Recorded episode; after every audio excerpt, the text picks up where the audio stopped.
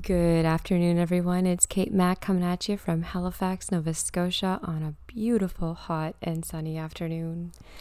So I just finished playing tennis with a friend of mine, and wow, it's a good thing we scheduled a morning practice because it's hot out there today. It's hot. Yeah, it's been like hovering around 12 degrees for the last few months, and today was a scorcher. I think it was around 26 degrees, supposed to go up to 30 with the It feels like 30 with the humidity. Yeah. So, yeah, tennis is one of and or possibly my favorite sport.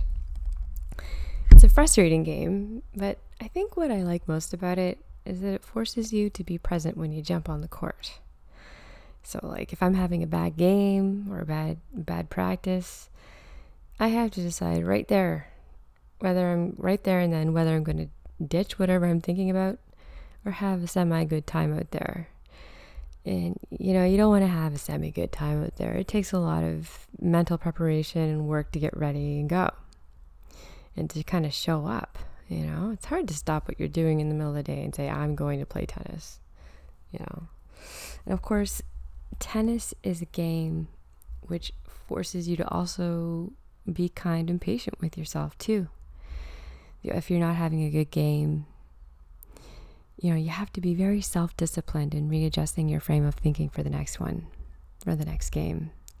It's like a life skill, a very valuable life skill. Yeah, to be kind to yourself, that's hard sometimes. So anyways, wow, so much has happened since my last podcast 3 weeks ago. It's amazing how much can happen, even in a week or a day, sometimes. In a day, yeah. So this week, my thoughts especially went out to victims of the residential schools in Canada. I'm sure you've all been hearing about the tragic discovery of 215 Indigenous children found buried in a mass grave in Kamloops, BC.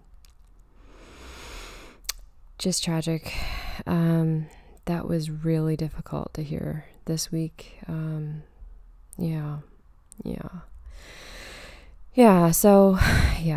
on a lighter note, in Nova Scotia this week, we ended our month-long lockdown. There were crowds of people out walking along the waterfront, big groups of people hanging out in parks, and the patios were packed, so I hear.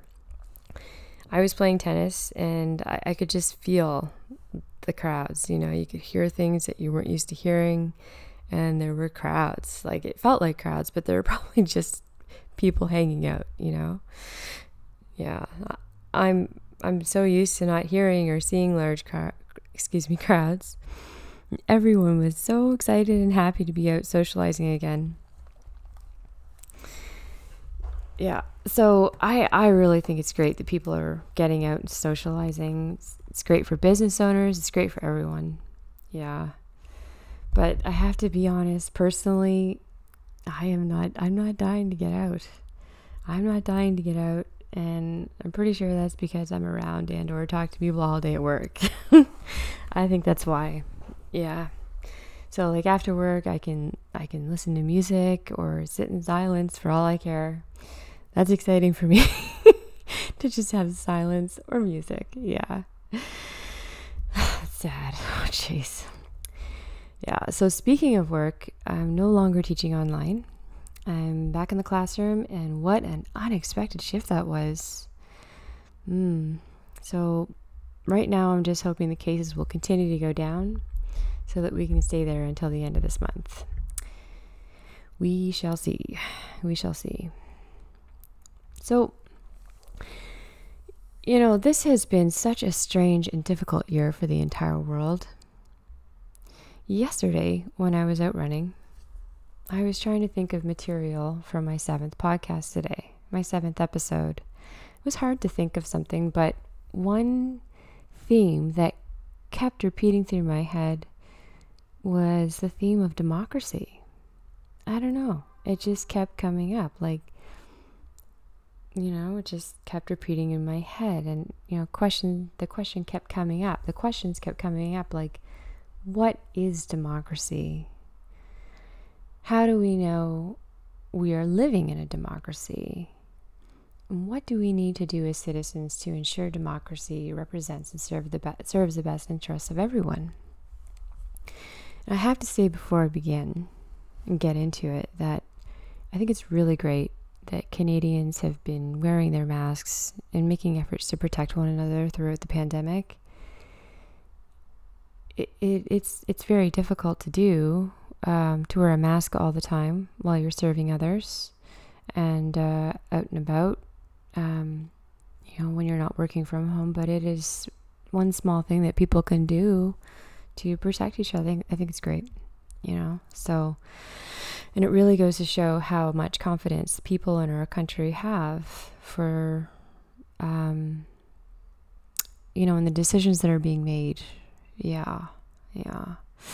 So in my very first podcast, I quoted Winston Churchill's take on democracy.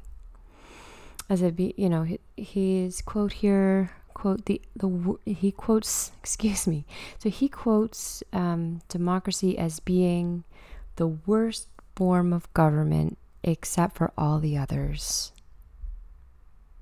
The worst form of government except for all the others. So what exactly does that mean? Yeah, so I'm a history major, and I always revert back to history to answer questions like these and to make attempts to make sense of what's going on in the world. It's been a lot of confusing stuff happening in the last 6 years. Yeah. So I really think that history will tell you that, time after time and again, there is proof that democracy is the only form of government that works, so to speak. You can't have people making decisions for you. It just doesn't work that way. The need for humans to express themselves and to be heard is very real. So I love history and studying human behavior. I think history plays such a vital role in informing us and in helping us to make better decisions today. And as the old saying goes, those who fail to learn from history are doomed to repeat it.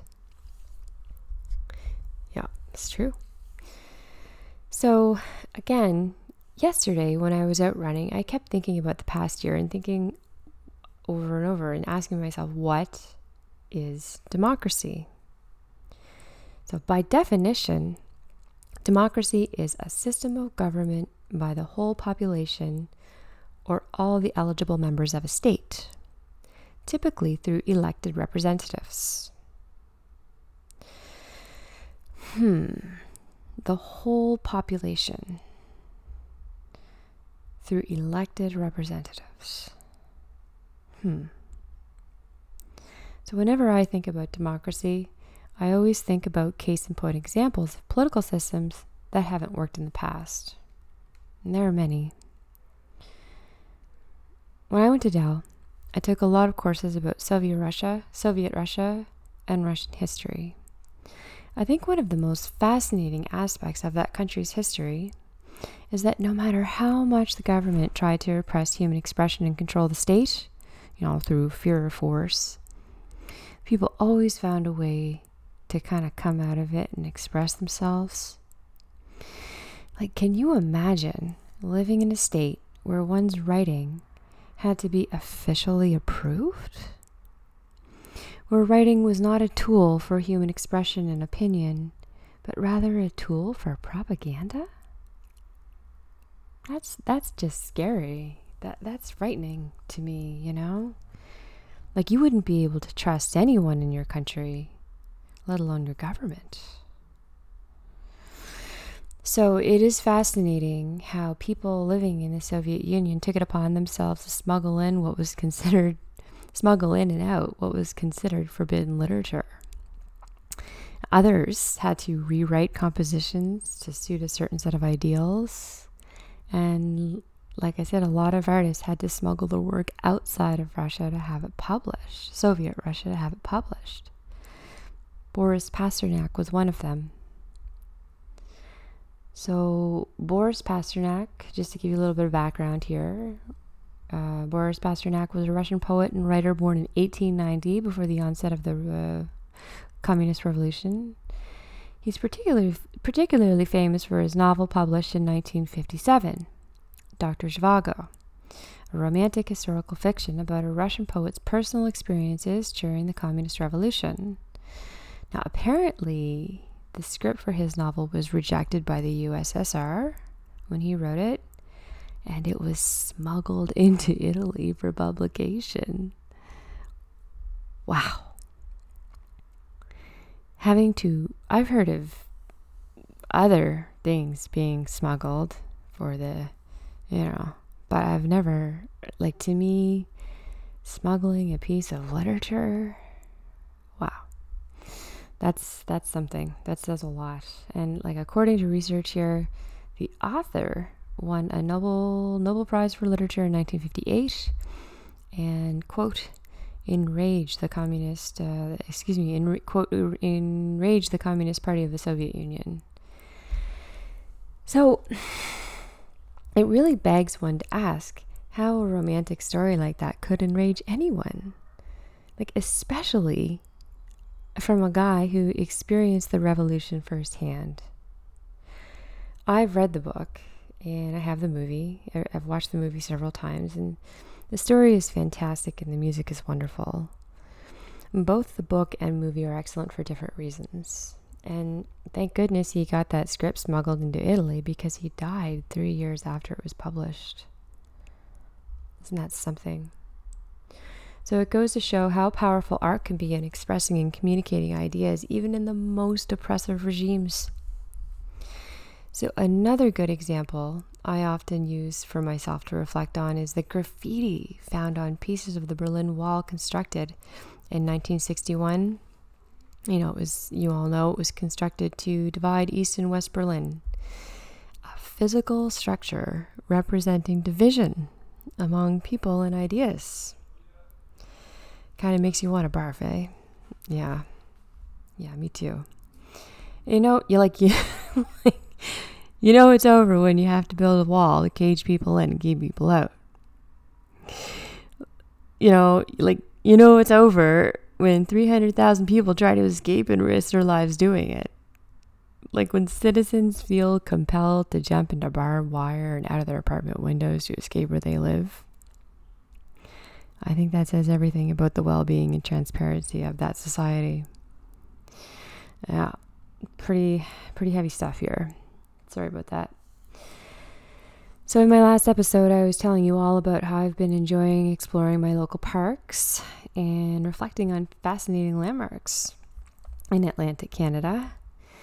And yeah, get this, you won't believe this, but there are actually sections of the Berlin Wall in my hometown, Truro. That display impressed me even when I was a kid. I jogged past it on my way into town or into the heart of Truro. It's pretty cool. Apparently, there are slabs of the wall on display all over the world to serve as a reminder of the past.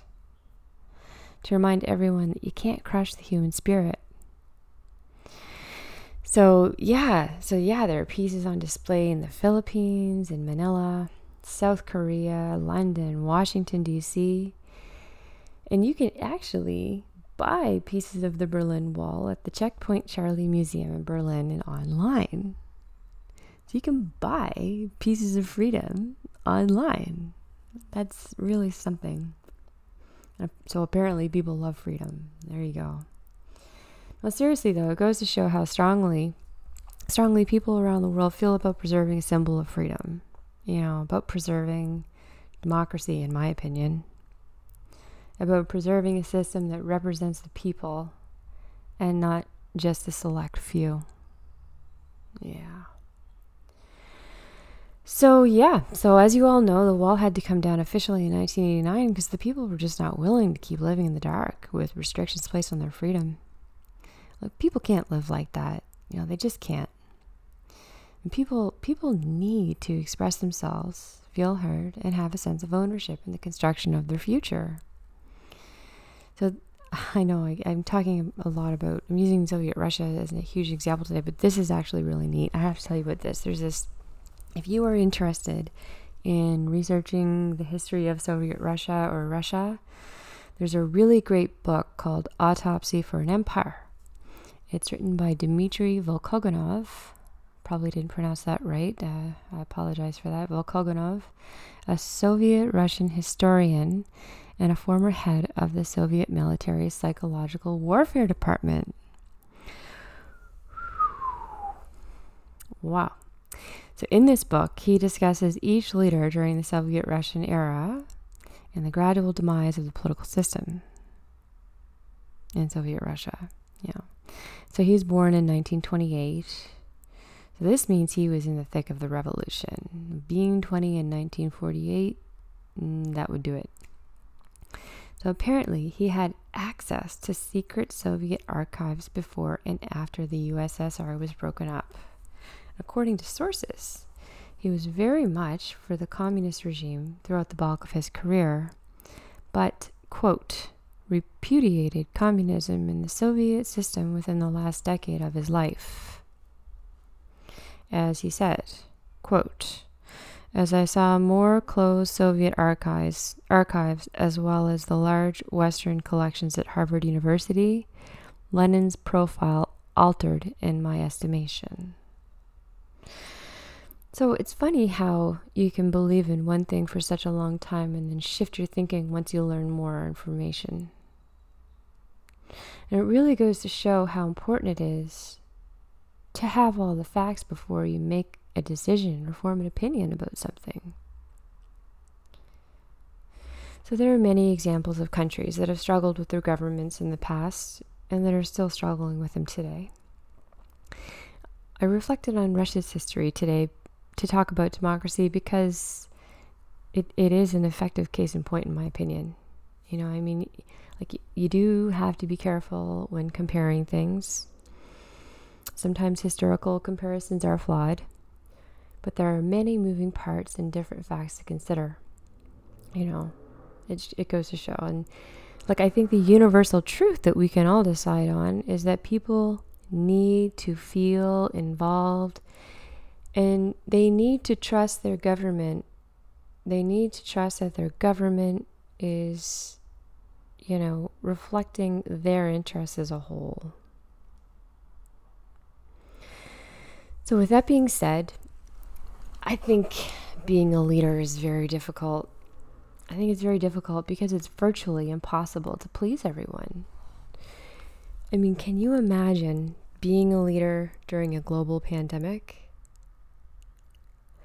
There are so many people experiencing different challenges in their life right now and who want and really need different things. I would think it would be pretty tough to make decisions that serves everyone's agenda, especially right now. So I think that seeing the big picture is a skill that leaders must have to make big decisions. When leaders are representing a group of people, they need to have as much information as possible to make big decisions. You know, they may not like some of the information they hear or receive, but I really, you know, they must at least be able to consider it to make responsible decisions that inevitably end up impacting everyone. So all of the best mentors I've had in my career operate in this fashion. They have meetings and ask people what they think. They want to know. Good leaders want to know what people think. You know, and sometimes leaders make decisions that aren't always popular. But I do know that good leaders always want to know what everyone is thinking to make an effective decision. You know, that's democracy. That's democracy. And like, I know I'm going to go on about Barack Obama. You guys know I love Barack Obama.